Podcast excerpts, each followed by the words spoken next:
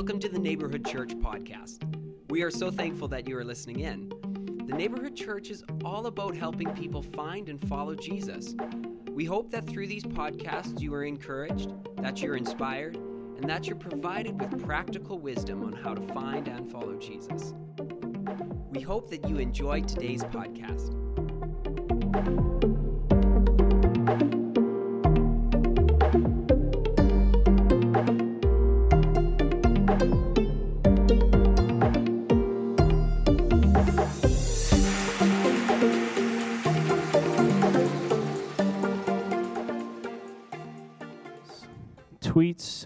Twitter. And uh, as is given away by the slide, tonight we're going to be focusing on a new topic, and the topic of anger. Ooh, exciting, huh?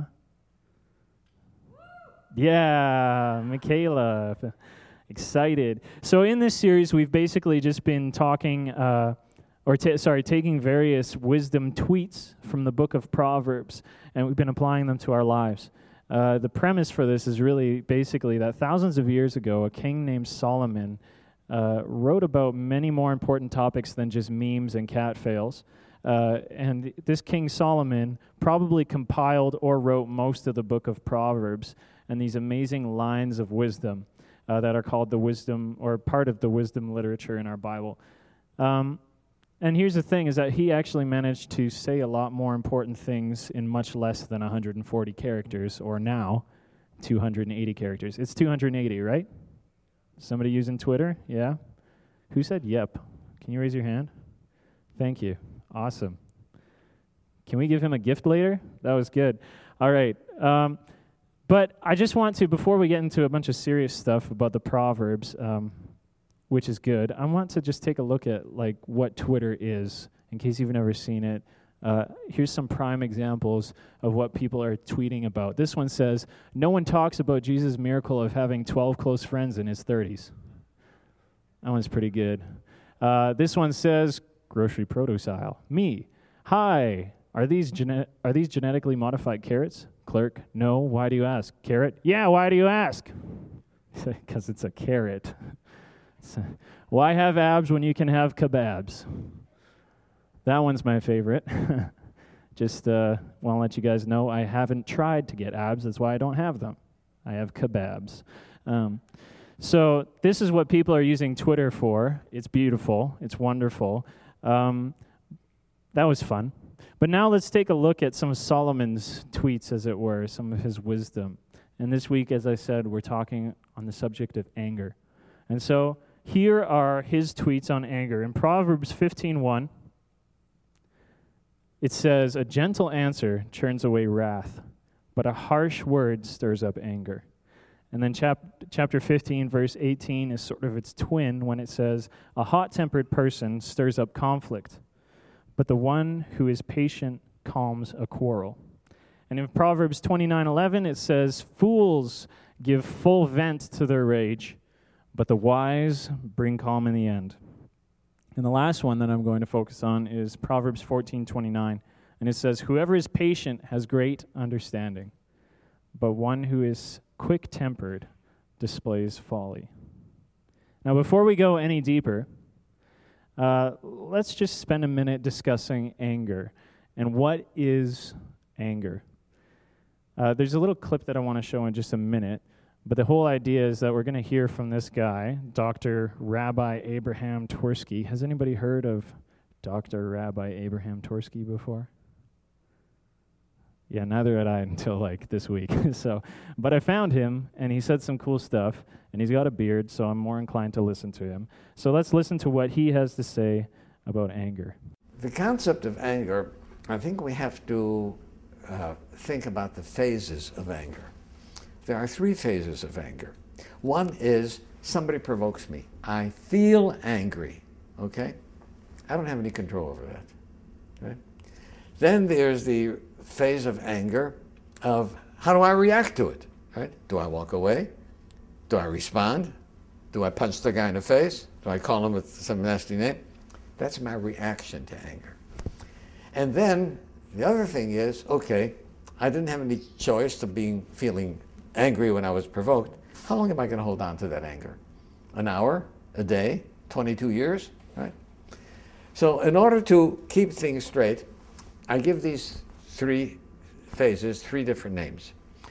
The feeling of anger, I call anger. The reaction to anger, I call rage. And the hanging onto the anger is called resentment. Right?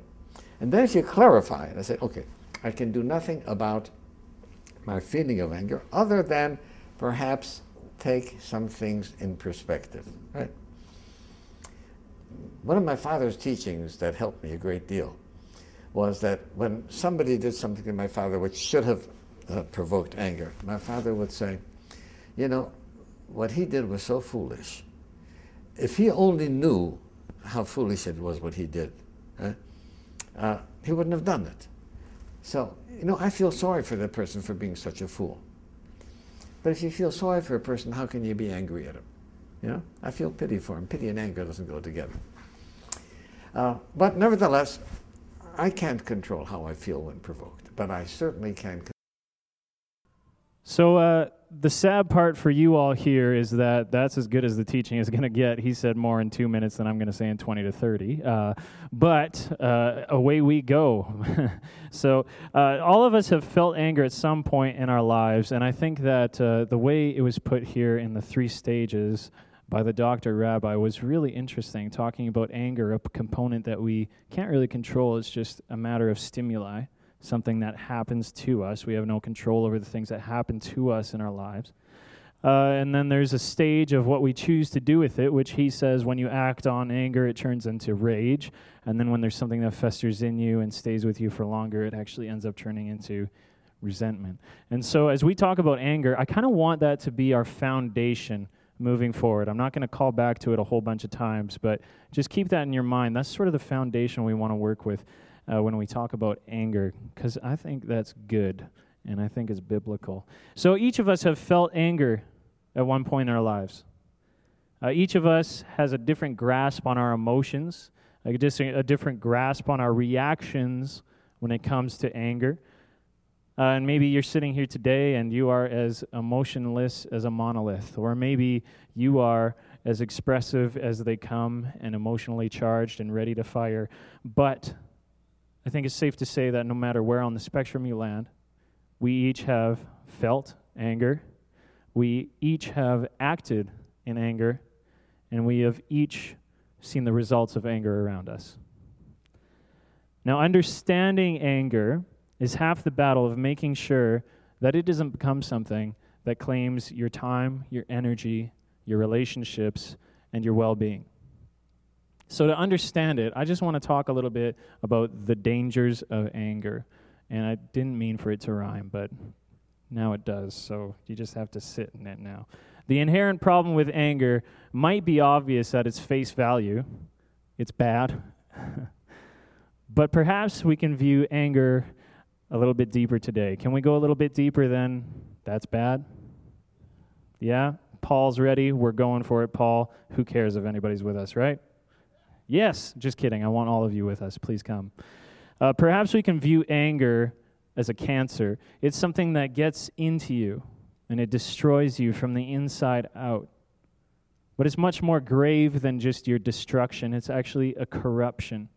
Anger has the ability to corrupt your heart and your mind and your spirit from within with your permission. And it can wreak havoc on your relationships, your personal well being, Anger is the disease that we welcome and gets worse as we hold on tighter to it. Or perhaps we could view anger as a fire. It's something that burns, and its source of fuel is you. And what it affects is the people around you. As it burns you, burns you up and consumes you, the tongues of fire lash out and hurt the people that are closest to you.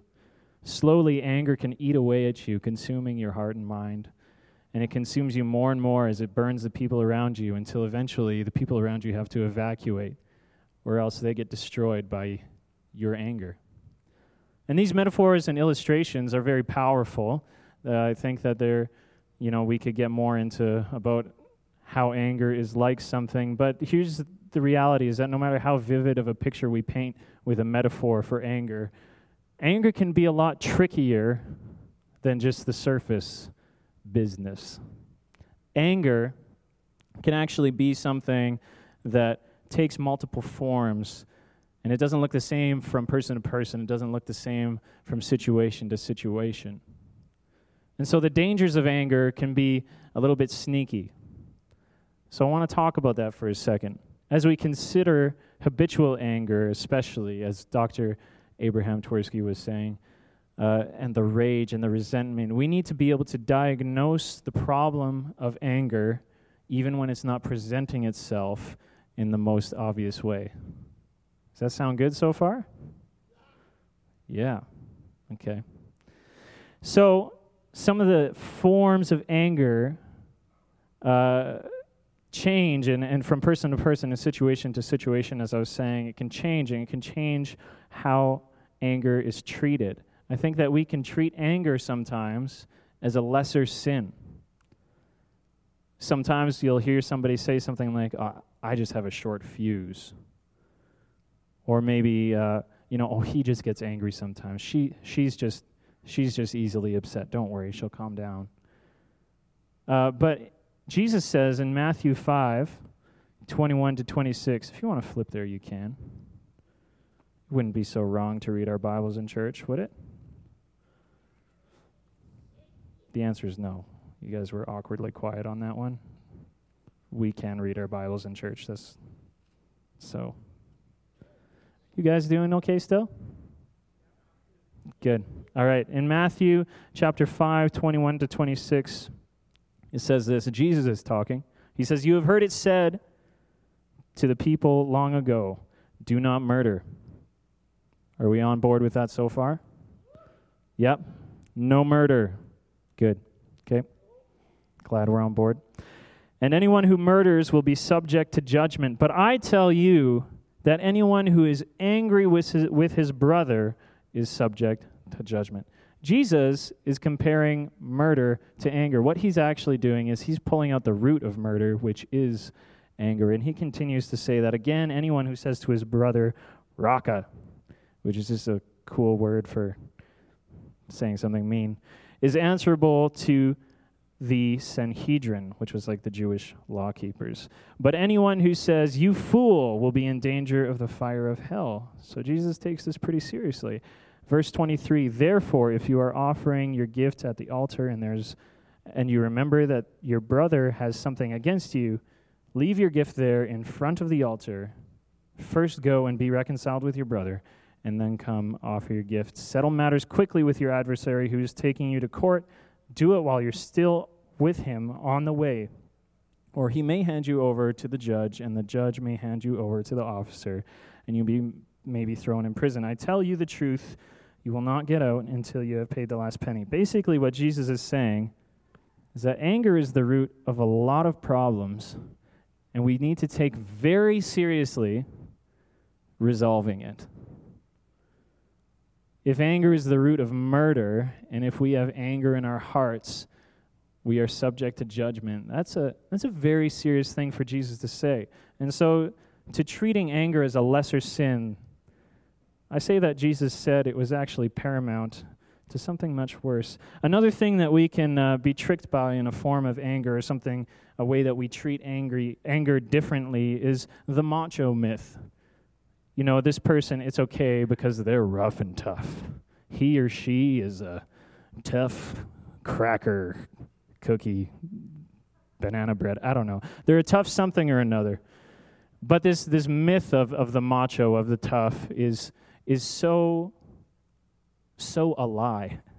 Uh, we tell ourselves sometimes, or we tell other people that, you know, it's okay because that's just sort of part of their personality. But all it is, is we're taking a personality and we're stretching sort of the edges of the blanket to cover up something else and we're covering up the sin.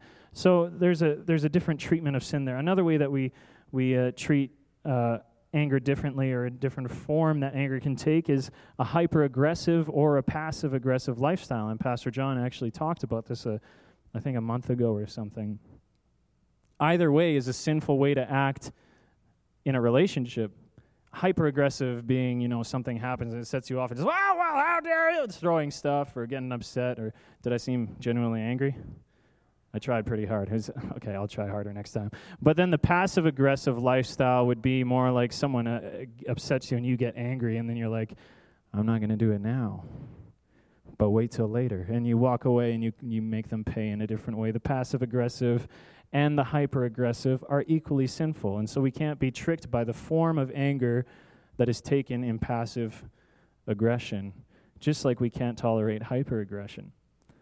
Now, here's another one is the, oh, I have righteous anger. How many of you guys have heard the term righteous anger before? It's okay that I'm angry because it's for a good reason. And that's what makes sins okay. But this is a lie. The righteous anger that we think we produce is not actually fruitful. If we go to James, you can flip to James chapter 1. How you find that is you just go to the book of the James and then go to the first chapter. That's where we're at right now. James chapter 1.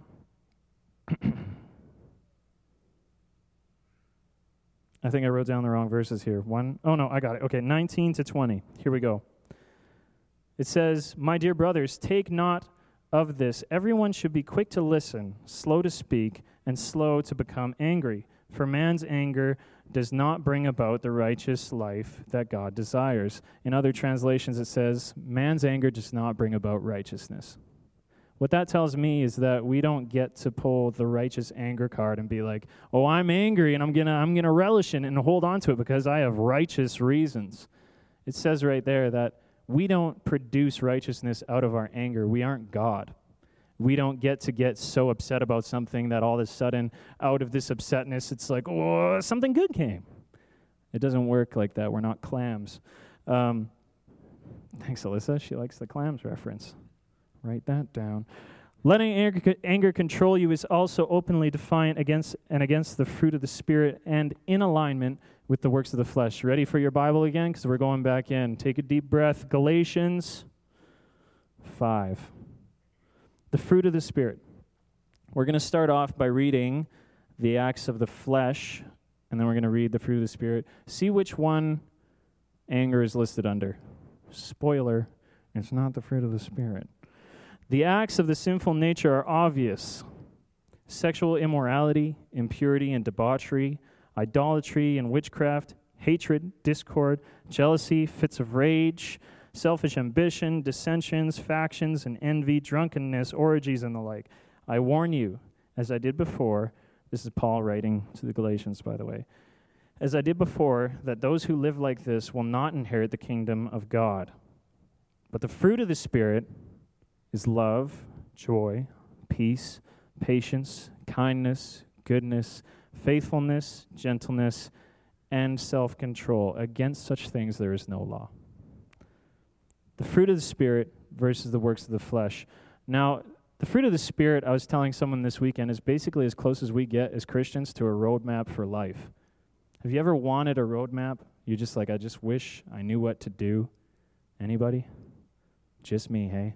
Okay, there we go. All right, sweet. I wasn't alone. If you ever wanted a roadmap, the fruit of the Spirit is really the closest thing you're going to get to basically just bullseyes where God's like, do that, do that, do that. And if you live your life out by the fruit of the Spirit, you'll be surprised how the Lord will direct you. But the problem is, is that anger is in open defiance of the fruit of the Spirit. It's in defiance of the way of God. There is no form, whether it be passive aggressive or through a macho myth or treating it as a lesser sin or perhaps the righteous anger myth. There's no form that anger can take that makes it not against the work of the Spirit. And as Christians, we are supposed to be about the work of the Spirit. So, the dangers of anger, it takes different forms. It's sneaky. It finds different roots in our lives and it gets in there and it blossoms up in an ugly thistle bush in the ways we wouldn't expect it. Let's go back to the Proverbs. In these Proverbs, we've been given some explicit detail about anger and its consequences. And anger in the Proverbs is contrasted with three very important things gentleness, wisdom, and patience, which also happen to be fruit of the Spirit.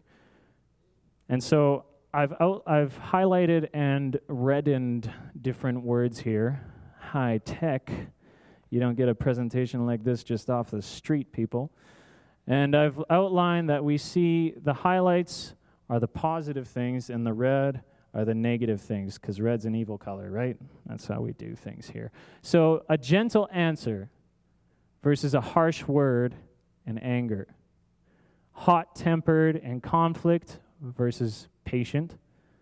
Fools should be red. I don't know. I messed up. Okay. Just forgive me for that. Fools and rage versus wisdom and calm. And then whoever is patient has great understanding, patience and wisdom going together versus quick tempered, anger and folly, foolishness. We see a very clear contrast in all of these proverbs that's contrasting the works of the flesh versus the fruit of the Spirit, and anger falls very clearly on one side of the fence. And we actually see the Proverbs giving specific contrast between foolishness and wisdom. So anger is foolishness, and patience is wisdom. Are you guys still with me on that? My colors didn't blow you away. You're still checked in. I know it's a good graph. Not graph, text. I know. So what? So what's what's the point of all this? We've talked about how anger is, how anger is, what anger does. We've talked about the fruits of the spirit and the work of the flesh. We talked about anger front ways, back ways, and a little bit on the side. And now I want to talk about what it means to each of us. Now, I don't think that there's anybody sitting here today that's genuinely thinking to themselves, uh, you know what? Kind of like anger. In fact, I love it. Give me some more anger. I want anger in my life. Anger makes me feel good. I'm not expecting to have to convince you out of that mindset. But what I am expecting to do is to ask us to come along together and let's actually take a moment. Let's take the rest of this service. It's going to be over in due time. And we're going to take a little bit of a deeper dig. We're going to take a look inside, some introspection time here, and we're going to look for roots of anger in our lives. Now, I invite you to come along and do this with me. I invite you to come along and search your hearts for those tricky little roots, those tricky little lies, those ways that you might be treating anger in your own mind to treat a sin like something that doesn't need to be dealt with. I challenge all of us here today to really think about this. Spend some time. And as we go on with the night, we're going to have communion in a minute. Perfect time for reflection, and the worship band will be back up. I want to take a minute and look for that root of anger in each of us. But before we get to that, I want to tell you about uh, the root of anger in my life and how it affected my life and how I've moved from it and where I'm at now and how I'm still combating it. When I was a teenager, I was a very short fused person. Uh, I would be upset about any sort of ridiculous things and get set off by something. Um, I would scream at my siblings.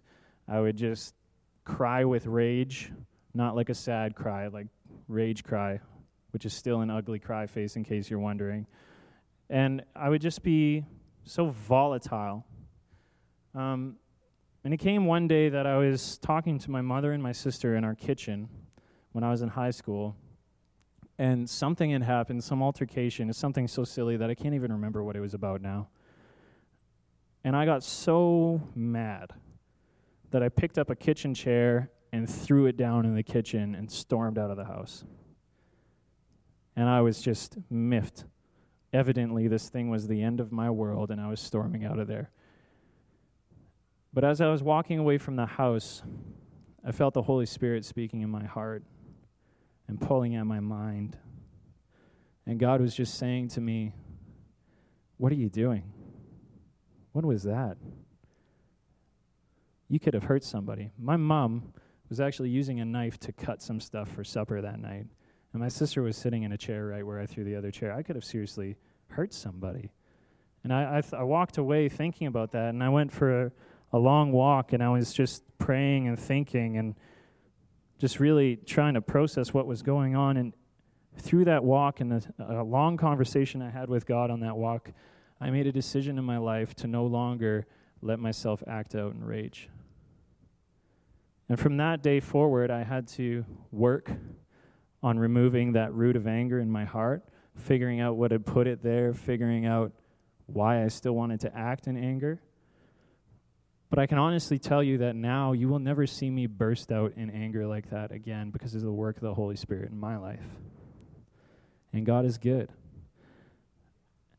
And maybe that's similar to a story for you today. Maybe there's something that you need to find, and the Holy Spirit can help you pull that root out. Maybe you can walk away from such a volatile lifestyle.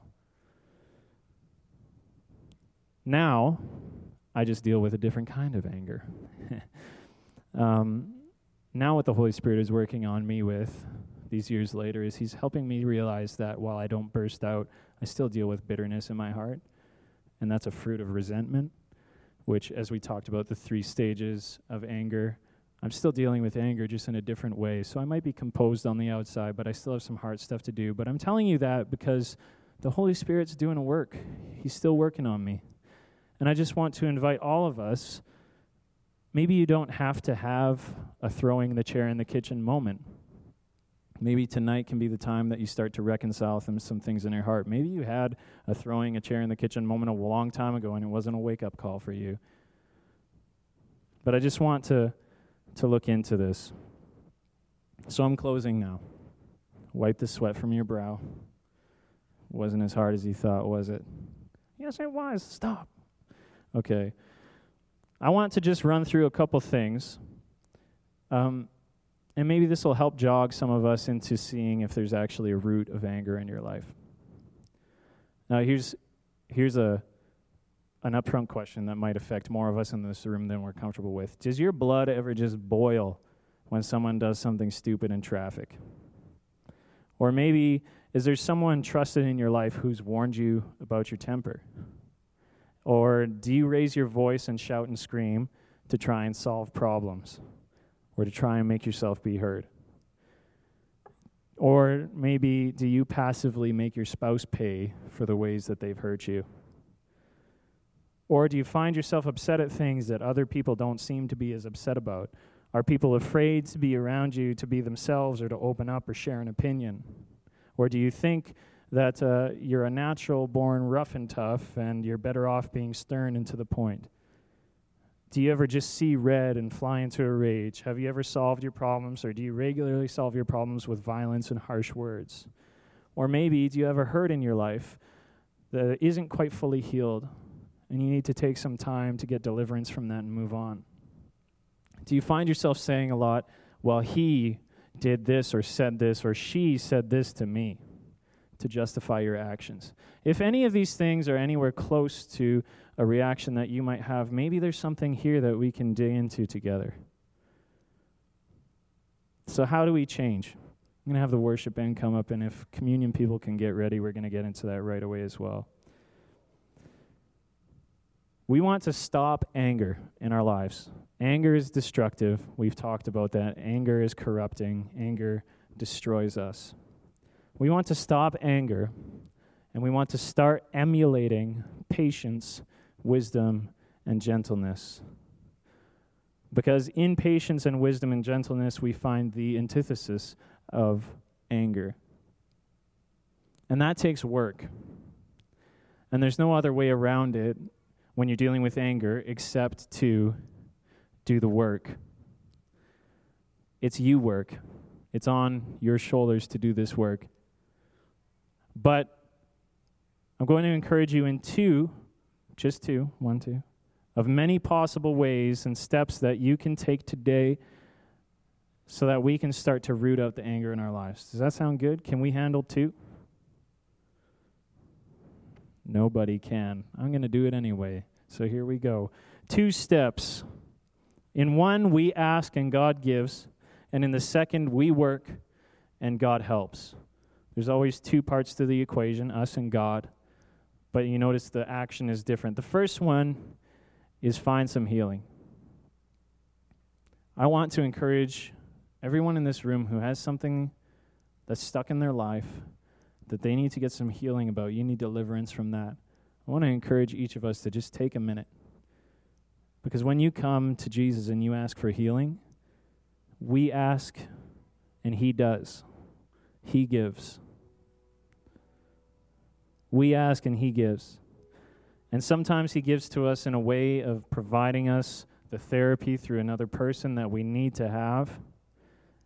If you're finding that there's a place that you need healing in your heart tonight and you need deliverance from that, you need healing from that, maybe it's here in prayer, maybe it's with a pastor, maybe it's with finding someone who can actually help you with an actual anger issue in your life. But you actually have to go and find the healing. The second one is very simple practicing self control. Now, we work in this one, and God helps. So, this one is on our shoulders, and the Spirit will empower us as we go. Practicing self control means fighting against anger by seeking the opposite of anger, by looking for patience and wisdom and gentleness in our lives. And just as I was telling someone this weekend, if you want a roadmap for that, pop open your Bible to Galatians 5 and read the fruit of the Spirit. Now, as we move on and as we emulate that, we can actually start to see as we work towards adjustments in ourselves, we'll see the roots of anger start to come out of our hearts and out of our lives. So there's two steps. Seek healing, ask and God will give, find the people you need, and then to just practice your self control. Practice those fruit of the Spirit. There was a time in my life when I went to read through the fruit of the Spirit as a devotional thing, and I said, I'm going to read through the fruit of the Spirit every day this week so that I can just really get it in me. And every time that I knelt down to read my Bible and pray over it, I would say, Love is patient. And that was as far as I could get for the whole week. Sometimes we just need to focus on it and just work on it and work on it and work on it and let the Holy Spirit help you with it.